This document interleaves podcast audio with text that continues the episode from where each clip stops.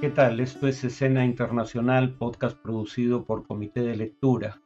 La noticia más importante en días recientes ha sido la realización de la primera ronda de las elecciones presidenciales en Brasil, pero también de las elecciones para el Congreso y gobernadores.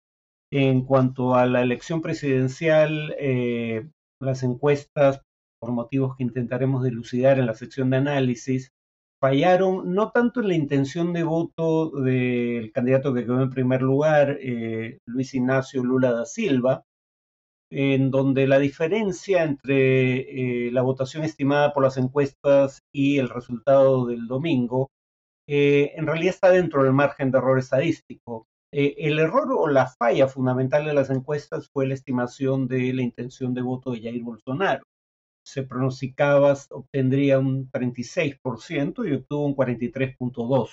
En el caso de Lula obtuvo el 48.4% al no haber alcanzado ninguno de los dos la mitad más uno de los votos válidos. Habrá una segunda vuelta el día 30 de octubre. Según Lula, esta es la primera oportunidad en que, que tendrá de debatir cara a cara con el presidente actual para que pueda compararse eh, el Brasil que él construyó con el Brasil que construyó Bolsonaro. Claro, Lula cuenta con que eh, la mayoría recuerde que dejó el gobierno en 2010 con 83% de aprobación, tras haber, eh, digamos, sacado la pobreza a través de políticas públicas a hasta 29 millones de brasileños, según algunas estimaciones presume, por ende, que no serán los cargos de corrupción lo que en su contra y en contra de su gobierno, lo que la mayoría recuerde como eh, tema fundamental. Eh, y de cualquier manera, no importa quién gane, eh, los sectores conservadores vinculados a Bolsonaro tendrán más representación tanto en los gobiernos estatales como en el Congreso, en ambas cámaras. En Burkina Faso, por otro lado, hubo un golpe dentro del golpe, es decir, hace solo ocho meses eh, hubo un golpe militar contra el presidente civil del país, pero ahora dentro del grupo de golpistas ha habido eh, una división y eh, el teniente coronel Paul Henry Sandaogo fue destituido tras ocho meses de gestión por eh, miembros de menor rango de las Fuerzas Armadas, en principio, o al, menos según su alegato, por sus errores al combatir la insurgencia islamista en el país y en general por el deterioro de la situación de seguridad. Ibrahim Traoré es quien lo reemplaza eh, y es un eh, capitán eh, esto es interesante porque eh, habitualmente golpes de mandos medios suelen ser la prueba de la baja institucionalidad de, un ejército o de unas fuerzas armadas, eh, porque habitualmente mandos medios no tienen suficientes tropas bajo sus órdenes como para perpetrar un golpe de Estado salvo, como digo, en casos de eh, Fuerzas Armadas que son poco más que guardias pretorianas del orden existente. Es además un síntoma preocupante porque mientras eh, en África había habido cuatro intentos de golpe por año entre 1960 y el año 2000, en las dos primeras décadas de este siglo ese promedio había bajado de cuatro intentos a dos intentos de golpe por año. Pero el año 2021, es decir, el año pasado, volvió a elevarse la cifra y tuvimos seis intentos de golpe, cuatro de los cuales fueron exitosos. Hay un retroceso significativo en esta materia en el continente africano en su conjunto. Por último, Rusia se retiró de una ciudad estratégica, la ciudad de Limán, eh, y claro, el término estratégico es un término del cual se suele abusar. En este contexto, estratégico querría decir que hay algo importante en esa ciudad para efectos del desarrollo ulterior de la guerra. ¿Qué sería eso? En el caso de Liman es el tema de que es un hub eh, de ferrocarriles, es decir, confluyen ahí diversos ferrocarriles o líneas de ferrocarril y eso es importante porque el ferrocarril es uno de los medios a través del cual se resuelven los problemas logísticos de las Fuerzas Armadas. O sea, a través de los ferrocarriles se llevan municiones, alimentos, repuestos, etcétera, a la línea del frente. Entonces, que esta ciudad cayera en manos de digamos, de tropas ucranianas es importante por esa razón, y esa es la, razón o el motivo por el cual se dice que la ciudad en sí misma era estratégicamente importante. Ahora, esto es relevante también porque esta ciudad estaba en eh, la, la, provincia de Donetsk y esa es una de las cuatro provincias que a través de fraudes francamente inverosímiles a los cuales nos referiremos en un siguiente podcast, eh, Rusia obteniendo resultados electorales francamente increíbles, eh, alegó que tenía mandato popular para anexar las cuatro provincias de Ucrania, cosa que ningún país del mundo ha reconocido, salvo obviamente la propia Rusia. Eh, entonces, desde la perspectiva del Estado ruso, habría perdido una ciudad de su propio territorio, ahora que las ha anexado. Eh, y había amenazado con la posibilidad de utilizar armas nucleares en, la eventualidad de ataques, como veremos más adelante en otro podcast, en la eventualidad de ataques contra territorio ruso. Bueno, bajo la definición actual del Kremlin, esto eh, califica como tal. Eh, mi presunción, sin embargo, es que Rusia está intentando contener la ofensiva ucraniana bajo el supuesto de que si al final del de este mes, en realidad, si al final de este mes empiecen las lluvias eh, del otoño que, enfanguen el terreno, dificulten las operaciones ofensivas ucranianas, seguidas luego de eh, el invierno que congelaría eh, también el terreno sobre el cual debería avanzar una ofensiva, con lo cual la ofensiva se dificultaría, es decir, lo que no conquiste de aquí a fin de mes el ejército ucraniano probablemente le sea difícil intentar con, siquiera conquistarlo de acá hasta abril. Eh, y además, para entonces ya se habrían movilizado los 300.000 efectivos que Rusia ha anunciado que pondrá eh, en el terreno que ha conquistado en Ucrania. Eh, en cuanto a mm, el análisis de hoy es obviamente sobre las elecciones en el Brasil. Como ya indiqué, las encuestas no fallaron tanto en señalar eh, la intención de voto de Lula.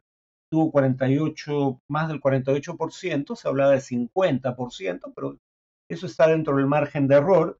El punto es que Bolsonaro obtiene entre 5 y 8 puntos más a la hora de la votación de lo que obtenía en encuestas sobre intención de voto.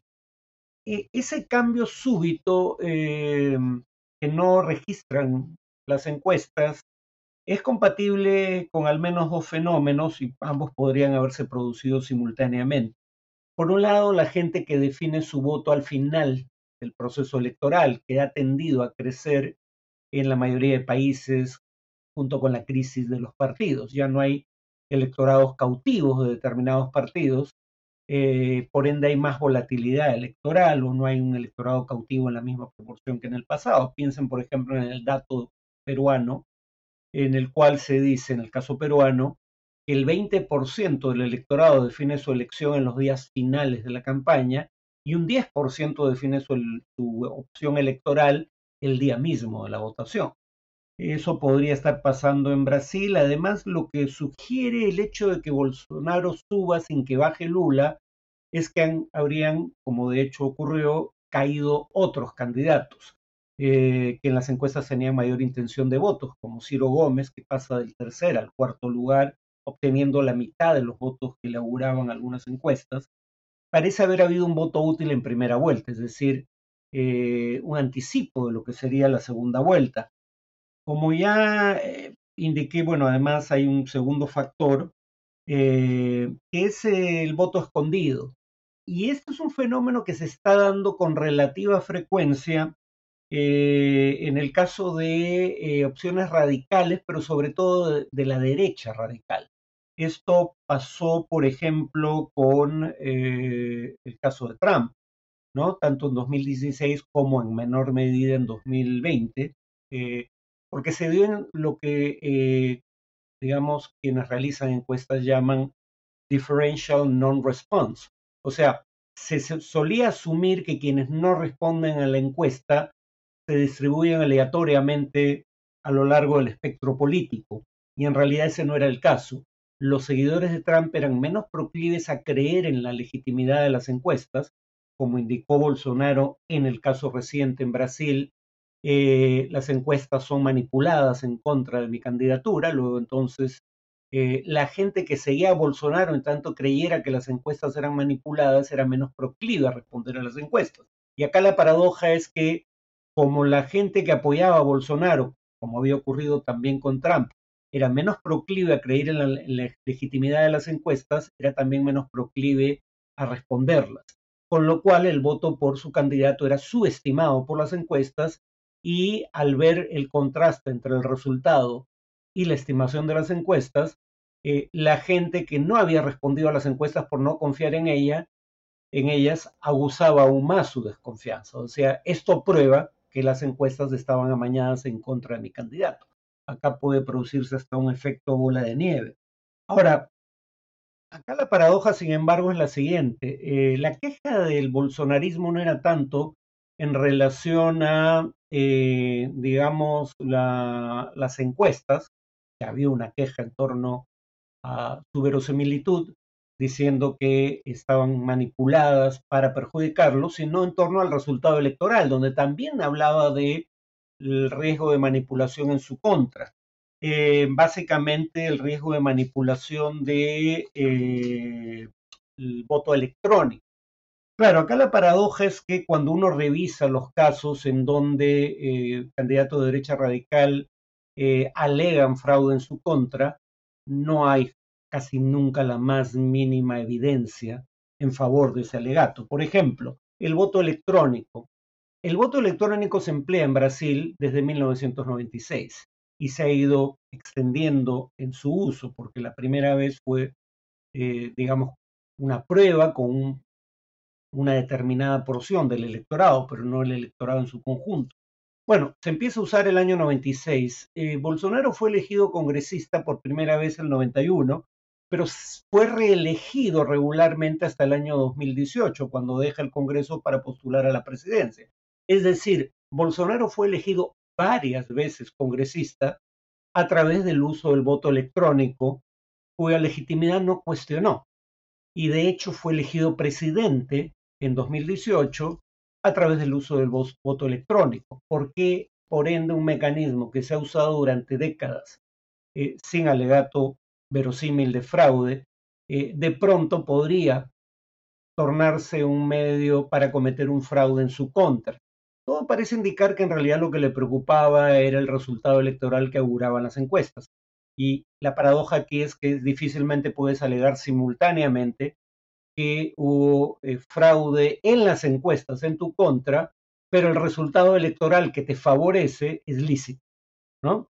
Eh, en el caso de Trump, recordemos, Trump alega fraude incluso cuando gana las elecciones porque el sistema de colegio electoral en Estados Unidos permite ganar la presidencia a un candidato que pierda por un amplio margen el voto popular. Y eso ocurrió las dos veces en que Trump fue candidato, porque el año 2016 gana la presidencia, porque gana en el colegio electoral, pero pierde en el voto popular por más de dos millones y medio de votos. Como eso eh, aparentemente le resultaba inadmisible, eh, decide crear una comisión investigadora en el Congreso porque alega que tres millones de indocumentados habrían votado fraudulentamente y que él ganó no solo el colegio electoral, por ende legítimamente la presidencia, sino ganó también el voto popular. Si ustedes revisan el informe de la Comisión del Congreso que investigó el supuesto fraude en contra de Trump, la sección eh, dedicada al presunto fraude ha quedado en blanco, porque la evidencia jamás existió. No hubo tres millones de indocumentados que votaron, probablemente no haya habido uno solo, menos aún tres millones. En la segunda elección, eh, donde pierde por una diferencia de más de seis millones de votos el voto popular, eh, Trump alega que también hubo fraude. Y aquí el punto lo vimos en un podcast anterior, es que sus abogados no alegan fraude en ningún momento ante jueces. ¿Por qué Rudy Giuliani habla de fraude ante cámaras de televisión, pero cuando él mismo personalmente presenta eh, una iniciativa en favor de Trump ante un juzgado, dice explícitamente que no era un caso de fraude el que presentaba, porque si mientes ante un juez bajo juramento puede sufrir consecuencias penales.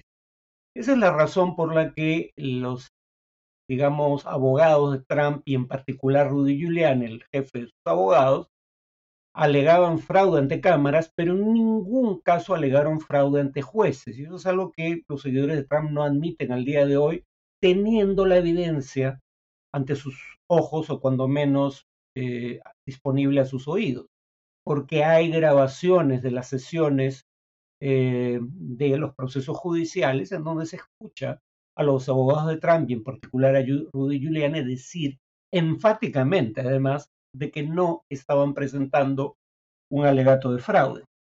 La última prueba la tenemos el día domingo en la elección para la alcaldía de Lima. Rafael López Aliaga, que en algún momento dijo que pretendía ser el Bolsonaro peruano, así que decir que puede ser asociado a la derecha radical eh, no es ninguna imputación, él mismo se asoció con un candidato como eh, Bolsonaro. Eh, alega fraude antes del cierre de las mesas de votación, o por lo menos indicios de fraude. Cuando cierra las mesas de votación y el resultado a boca de urna que arroja la principal empresa encuestadora lo favorece, cesa cualquier alegato de fraude. Cuando a raíz del conteo de votos en un momento dado del conteo, porque finalmente las ánforas se cuentan aleatoriamente y entonces esto no es una muestra representativa.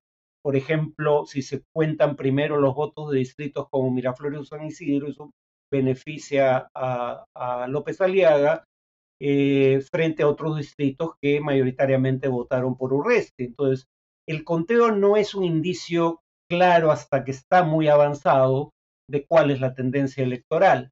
Y el punto es que en un momento del recuento de votos pasa a primer lugar eh, contra lo que auguraba eh, la, tanto la, bueno, la, encuesta boca de urna auguraba un triunfo ajustado de López Aliaga.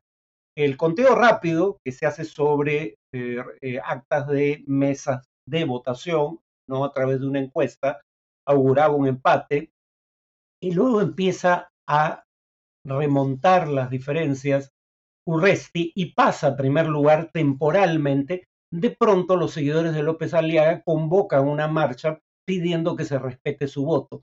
Y cuando hacia el final de la noche vuelve a cambiar la tendencia en favor de López Aliaga, de pronto ya no hay alegatos de fraude, o por lo menos insinuación de que se habría producido. O sea, en otras palabras, la constante aquí es clarísima.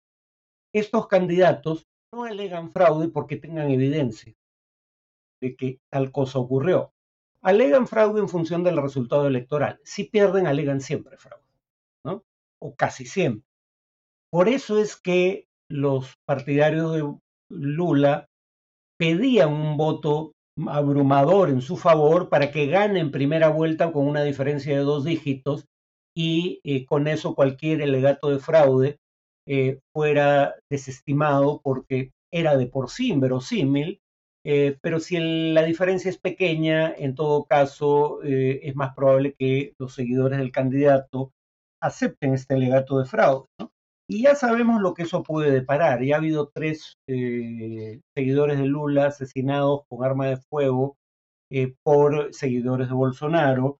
Y Bolsonaro podría seguir el mismo rumbo que siguió Trump. Recuerden que en Estados Unidos, en la toma del Capitolio, o sea, del Congreso, mueren seis personas y eso fue instigado por el propio Trump. Y Bolsonaro no solo es un presidente que desde el cargo ha instigado la violencia, sino que ha instigado a armarse a la población y se ha duplicado el número de armas en poder de ciudadanos desde su llegada al gobierno.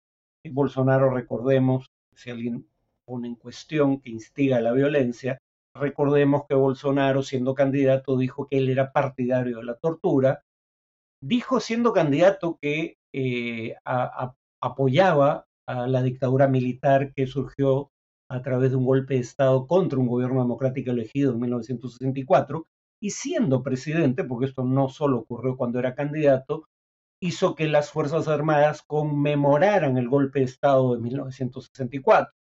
Eh, o sea, apoyado el uso de la fuerza para llegar al gobierno, eh, y claro, cuando habla de Lula y sus seguidores, no habla de un rival político, habla de un enemigo existencial que va a imponer el comunismo. Lula ya gobernó dos periodos consecutivos, sabemos que eso no es cierto, pero en todo caso el alegato continúa. Va a imponer el matrimonio igualitario, el derecho al aborto sin restricciones, etc. Eh, sí es cierto que hay cargos de corrupción, si no, bueno, Lula todavía no ha sido declarado eh, inocente o no culpable de esos cargos, están pendientes los juicios, pero es innegable que ocurrieron masivos hechos de corrupción durante su gobierno. El mayor escándalo de corrupción en la historia de la región es el escándalo Lavallato que se origina probablemente poco antes de que Lula fuera presidente, pero estalla el gobierno, además de crecer significativamente. Pero también hay cargos de corrupción contra uno de los ministros de eh, Bolsonaro y contra uno de sus hijos, que es congresista. Y claro, en, materia del uso de las armas, paradójicamente, con esto concluyo, Bolsonaro utilizó una frase que es muy parecida a una que solía usar la izquierda radical en el pasado. La izquierda radical, por oposición a la izquierda moderada, que hablaba de que, moderada en términos relativos, el pueblo, eh, el pueblo unido jamás será vencido. Sectores de izquierda radical decían más bien, el pueblo armado jamás será aplastado.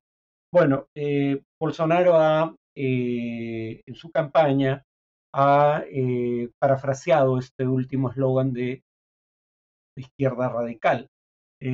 pero ha pasado de el pueblo armado jamás será aplastado a el pueblo armado jamás será esclavizado. En el caso de la izquierda era un llamado explícito a la lucha armada como forma de llegar al gobierno. Eh, Bolsonaro no se ha tomado la molestia de explicar si él se refería a lo mismo, pero en todo caso se ha negado a desechar la posibilidad de un golpe de Estado promovido por él y sus partidarios en caso de perder la elección. Bueno, eso es todo por hoy. Nos vemos en el siguiente podcast.